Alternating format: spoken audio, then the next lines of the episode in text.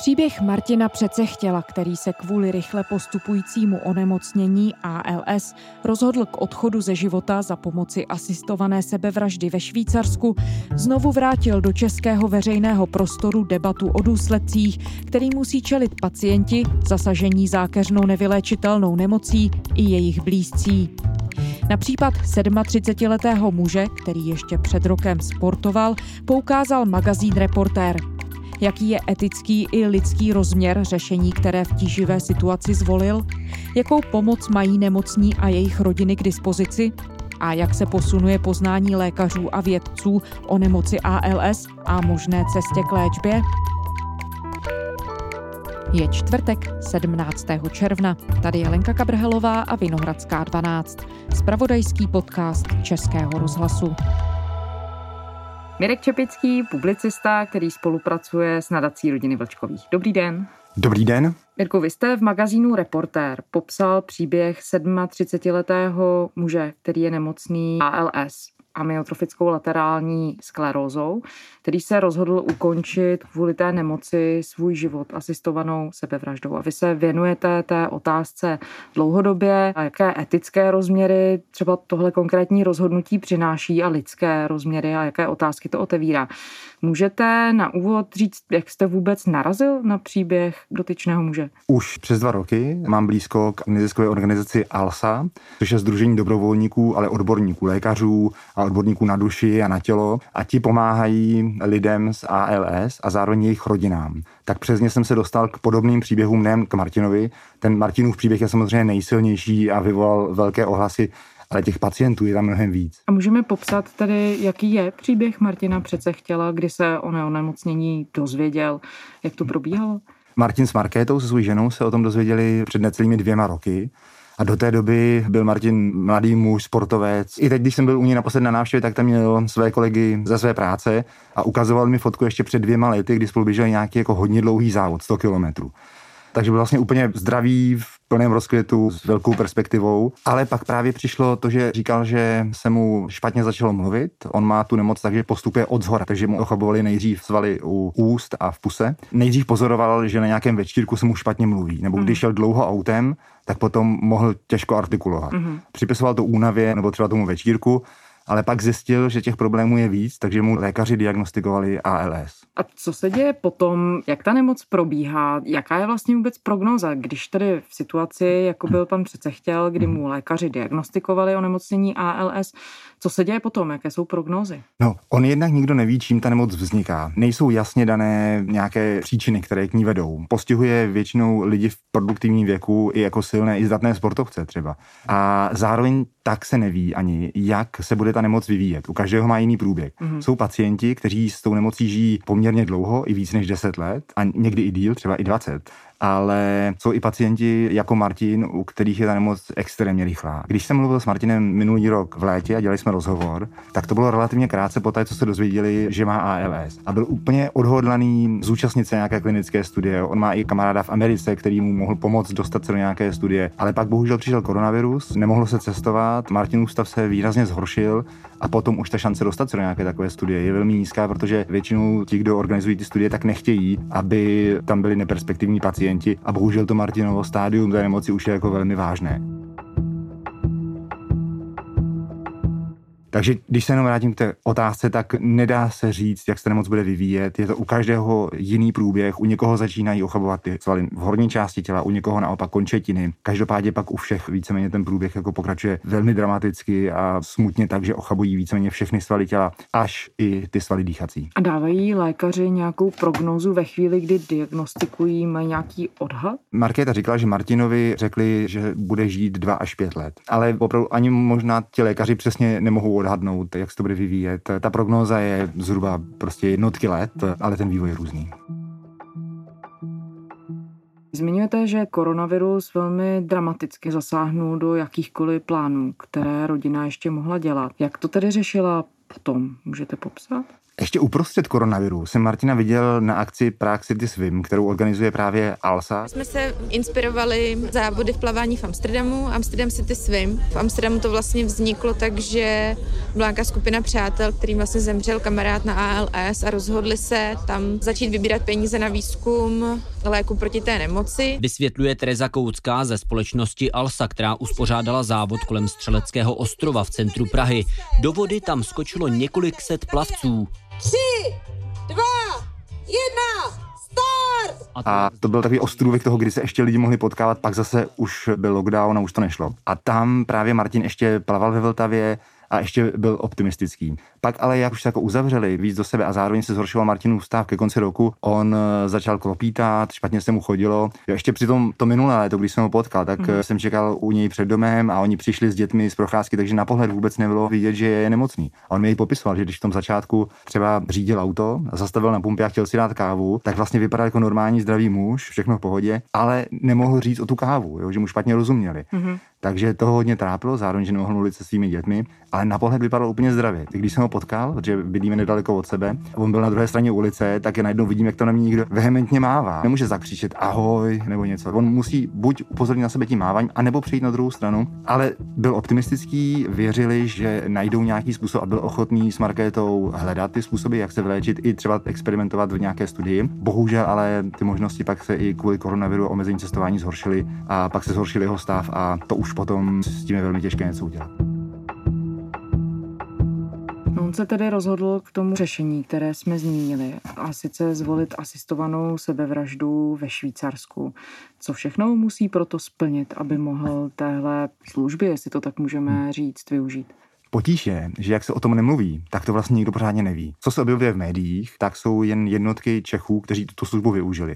A je to opravdu takové tabu téma. To znamená, že i Markéta, která to pro Martina vyřizuje, ona s tím rozhodnutím jeho nesouhlasí a říká to na druhou stranu zase, ona je asi jediný člověk, který mu je nejblíž a který mu může pomoct. A podstupuje tedy od listopadu ten proces vyřizování všech dokumentů a všech záležitostí, které s tím souvisejí. Říkala, že i ona sama nebo s Martinem, že udělají něco a pak přijde další krok. A dopředu vlastně člověk moc neodhadne, co všechno přijde. Jo, když třeba zjistí lékaři, že Martin bere nějaké prášky, tak následuje nějaké další vyšetření a další a další. A pak tam jsou dokumenty spojené s umrtním listem a s překlady a všechno je to vlastně jako hodně náročný proces, který jim dohromady zabral asi pět měsíců. Teď ho mají hotový. A můžeme popsat, jak vůbec ta služba ve Švýcarsku funguje?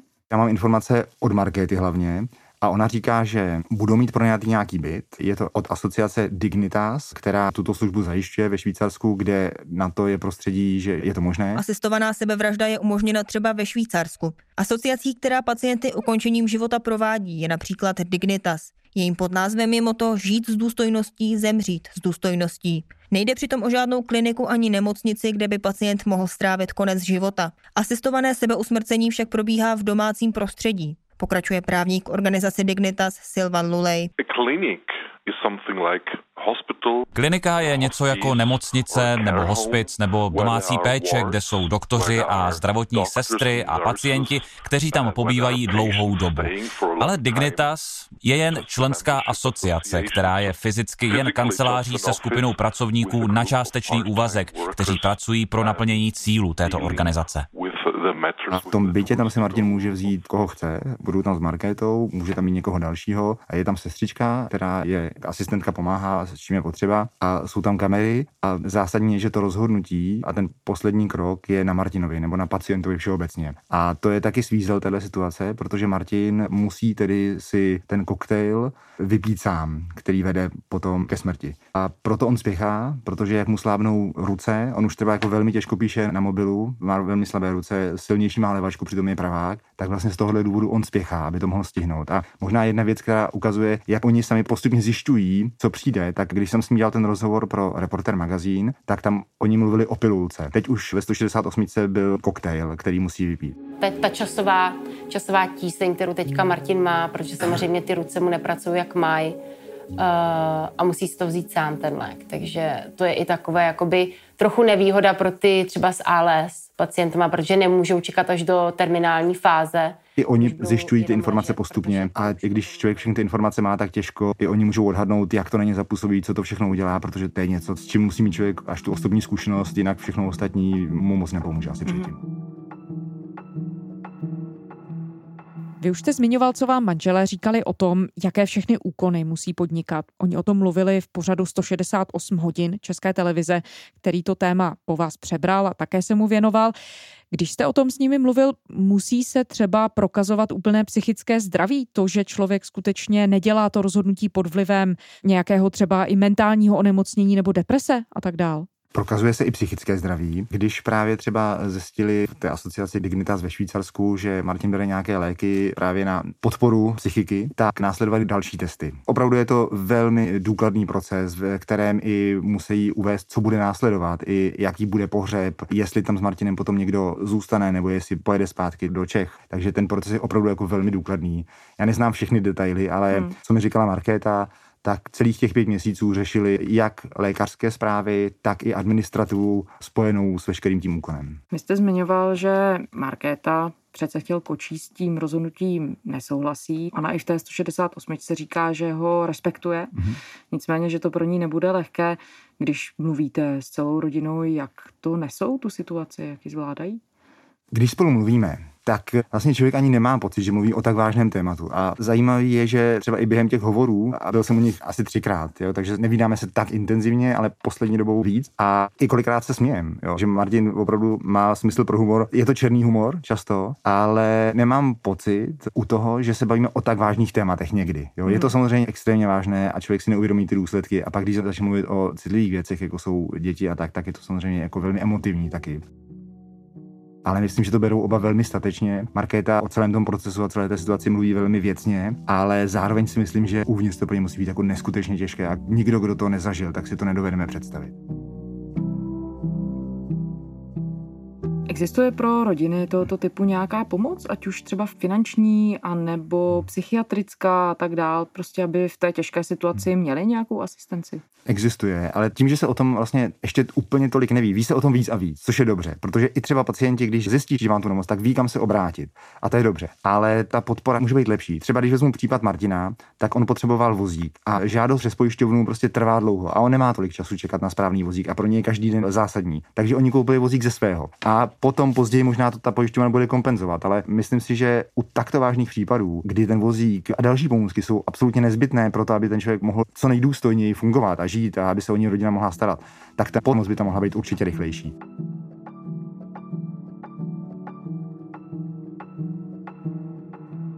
Ještě se vrátím teda k té organizaci ALSA, tak ta taky pomáhá. Mají psychoterapeuty, psychiatry, fyzioterapeuty, docházejí k těm lidem domů, pomáhají. I lékaři pomáhají samozřejmě, ale lékaři jednak ne všichni s tím mají zkušenost, protože ta nemoc je relativně vzácná, trpí asi 800 lidí v České republice, přičemž ročně zhruba stovka z nich umře a plus minus stovka se objeví zase znova. Ale to číslo celkové je pořád plus minus stejné. Mimochodem, promiňte, že se na to ptám, ale jak nákladný je ten proces té asistované sebevraždy? Tam si to rodina také musí celé platit ze svého. Platila to Markéta s Martinem ze svého, říkali částku přes 300 tisíc korun, platí se to asociaci Dignitas, pak jsou tam spojené další náklady, cestovní a tak, takže je to vlastně i dost nákladná záležitost. Uh-huh. A mají v tuhle chvíli nějaký časový horizont?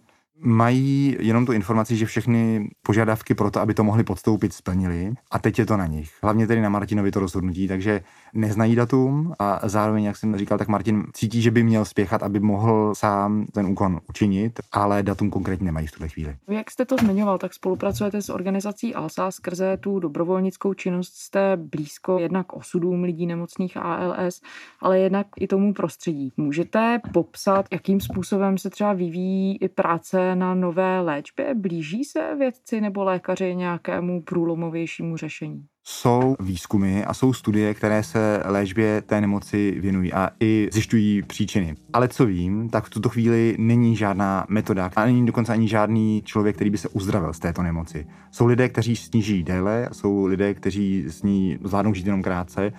A zajímavé že jsou různé přístupy k té nemoci. Martin je aktivní, byl celý život aktivní a zvolil ten aktivní přístup, který i někdo kritizuje, někdo o něm může chybovat, ale myslím si, že nikdo, kdo to nezažil, to nemůže soudit. A vedle toho jsou pacienti, kteří jsou nemocí žijí dlouho a kteří prostě zvolí úplně jinou cestu a snaží se v rámci těch možností, které mají, si užívat, co je možné. Tam je ještě zajímavé, že vlastně všichni ti pacienti, když se dozvědí diagnózu, tak minimálně ti, kteří spolupracují s ALSou, ale možná všichni, udělají rozhodnutí, jestli v momentě, kdy už na tom budou špatně a budou závislí na dýchacích přístrojích, jestli tedy budou chtít prodlužovat ten život pomocí přístrojů, a nebo ne. Mm-hmm. A zajímavé je, že spousta z nich, kteří se rozhodnou na začátku, že třeba nechtějí prodloužit život pomocí přístrojů, tak nakonec to rozhodnutí změní a využijí ty přístroje a chtějí žít co nejdéle, jak to jde. A to mi říkala i Markéta zajímavou informaci, že ne každý, kdo do Švýcarska za tímto účelem odjede, tak ne každý tam zůstane a udělá to rozhodnutí na místě. Dokonce snad víc než polovina lidí si to rozmyslí a přestože už zaplatili ty peníze, prošli celým tím procesem, tak přesto se rozhodnou to neudělat. Takže je teoreticky možné, že i Martin přece chtěl si to rozhodnutí ještě změnit. Teoreticky to je možné. Na mě Martin působí, že je rozhodnutý a že ví, proč to dělá, ale myslím si, že prostě to je tak velké rozhodnutí, že ani on nemůže vědět na místě, jak na něj zapůsobí a možné je všechno. Proč je to podle vás takové tabu, když jste zmiňoval, že je to věc, o které se nemluví? Mluví se třeba o ní mezi pacienty nemocnými ALS? Určitě pacienti o té možnosti vědí, ale co vím, tak Martin je první pacient, minimálně první pacient v rámci ALSI, která má aktuálně asi 130 evidovaných pacientů a jejich rodin, kterým pomáhá, tak první, který se pro toto rozhodl. To znamená, že to není tak časté rozhodnutí, ale všeobecně se o té možnosti ví, že je, ale určitě se neví, co všechno obnáší celý ten proces podstoupit. A za vás, jaké to otevírá otázky, třeba etické, etilické, když to tak blízko té rodině a sledujete, co se v ní vlastně děje? Určitě eticky, nábožensky se na to člověk může dívat z různých pohledů. A těžko to soudit. Myslím, že je důležité, aby každý měl možnost volby. To si myslím, že je dobře, že Martin tu možnost volby má. A když se takhle rozhodne, tak přesto i třeba, že je jeho nejbližší člověk Markéta, že i s tím nesouhlasí, tak mu to umožní. Já bych nerad soudil cokoliv, protože to je navíc ještě člověk v té nemoci, mu úplně naplno funguje mozek nefunguje jenom to tělo. Jo. Hmm. Takže to je opravdu vězení. A je to zoufalost. Martin říká, že ho všechno bolí pořád, i když spí, že on se vlastně neodpočne a zároveň sedí třeba v obýváku, má kolem své děti, ale ty ho moc nevnímají, protože prostě on jenom dokáže sedět, on se s nimi nedokáže povídat, nedokáže se s nimi hrát. Takže to je opravdu něco, co myslím, že nikdo, kdo to nezažil, nemůže pochopit. A potom ani nemůžeme soudit to rozhodnutí. Posledních letech se povědomí veřejnosti o nemoci ALS zvyšuje, protože to téma trošku přítomnější v médiích. Pamatujeme si asi i třeba tu celosvětovou výzvu Ice Bucket Challenge, kdy se lidé polívali ledovou vodou, nahrávali se na video, dávali to na sociální sítě. Mění ty věci potom vývoj v tom oboru, co se týče i výzkumu té samotné nemoci a toho, že by se mohlo přijít časem na nějakou léčbu. Já myslím, že cokoliv, co o té nemoci dá vědět, je velmi dobře, protože už jenom to, že lidi i ostatní zdraví budou vědět, že ta nemoc existuje, tak pomůže, protože někteří pacienti mi třeba říkali, že byli nejdřív nešťastní a styděli se za tu nemoc, protože oni vypadali na pohled jako Martin zdravě, ale nemohli mluvit. To znamená, že když třeba někde s někým komunikovali, potřebovali mluvit na ulici, v obchodě, kdekoliv, tak působili jako opilí. A ti lidé se k ním chovají trochu jinak, než kdyby byli zdraví. Prostě chovají se k ním jinak. Takže už jenom to, že ostatní lidé budou vidět, že ta nemoc existuje a že někdo, kdo špatně mluví, tak může být opravdu vážně nemocný a nemusí být opilý. Tak si myslím, že drobnost ale hrozně důležitá, protože ti lidé se za to nemoc nebudou stydět a budou chodit mezi lidi, budou fungovat. Druhá věc je samozřejmě to, aby se investovali i peníze a zdroje do toho, aby se pomáhalo nemocným najít způsoby, jak lépe a důstojněji s tou nemocí žít a případně se vyléčit, když to v budoucnu bude. Takže to je určitě dobré. I was nominated by Stephen Amell and my friend Leela Rothenberg. I'm going to nominate Kevin McHale, Chris Colfer, Greg Berlanti, Kyle Harris, and Tyler Gustin. Hit me. Základní princip je jako u jiných výzev, někdo vás na sociální síti nominuje, vaším úkolem je něco udělat, třeba polícek belíkem s ledovou vodou, jako v tomto případě, nebo se tomu vyhnout, věnovat peníze na výzkum amyotrofické laterální sklerózy, nebo třeba obojí. Iceback Challenge mě přijde, že byl super, na druhou stranu tam se nejsem třeba úplně jistý, jestli všichni věděli, o co jde, že, mm-hmm. že to byla na jednu stranu zábava a málo kdo šel trošku hlouběji a zjišťoval si, jako čeho se týká a co je to ALS. Takže já jsem osobně rád, že jsem Martinův příběh a Markéty mohl zaznamenat a že má ohlas. protože přes tenhle konkrétní příběh a přes podobné konkrétní příběhy, kterých je opravdu spoustu a jsou různorodé, se o tom lidi můžou dozvědět víc a reálněji a víc do hloubky, než jen tím, že se polejí studenou vodou. Ale i to je dobrý. My jsme zmínili, že spolupracujete s nadací manželů Vlčkových, která vyčlenila nějaké prostředky na boj proti ALS. Přibývá těch financí? Nadace rodiny Vlčkových vyčlenila prostředky na pomoc vážně nemocným dětem. Některé nemoci jsou podobné, cystická fibroza a další velmi vážné nemoci, které také oslabují svaly a jsou podobné. A každopádně ty nemoci jsou velmi vážné a velmi ovlivňují život těch dětí a jejich rodin. A myslím si, že je velmi dobře, že jsou lidé jako Vlčkovi, kteří investují své peníze do toho, aby pomáhali protože to pak inspiruje i další lidi a motivuje to trošku další se o ta témata zajímat. Ta témata nejsou příjemná, jsou velmi vážná, na druhou stranu patří k životu a nikdo nedokážeme říct, jestli se nás nebo někoho blízkého můžou týkat. Takže si myslím, že je velmi důležité se o to témata zajímat a je to velmi dobře, kdokoliv o tom mluví, píše, anebo se rozhodne do toho dát třeba peníze, aby pomohl skutečně, tak si myslím, že to je prostě dobře. Mirek Čepický, publicista, který spolupracuje s nadací rodiny Vlčkových. Děkujeme za rozhovor. Také moc děkuji. A to je ze čtvrteční Vinohradské 12 vše. K našim dílům se můžete kdykoliv vrátit na serveru iRozhlas.cz ve všech podcastových aplikacích a také v aplikaci Můj rozhlas. Pište nám, naše adresa je vinohradská12 zavináč rozhlas.cz To byla Lenka Kabrhalová. Těším se zítra.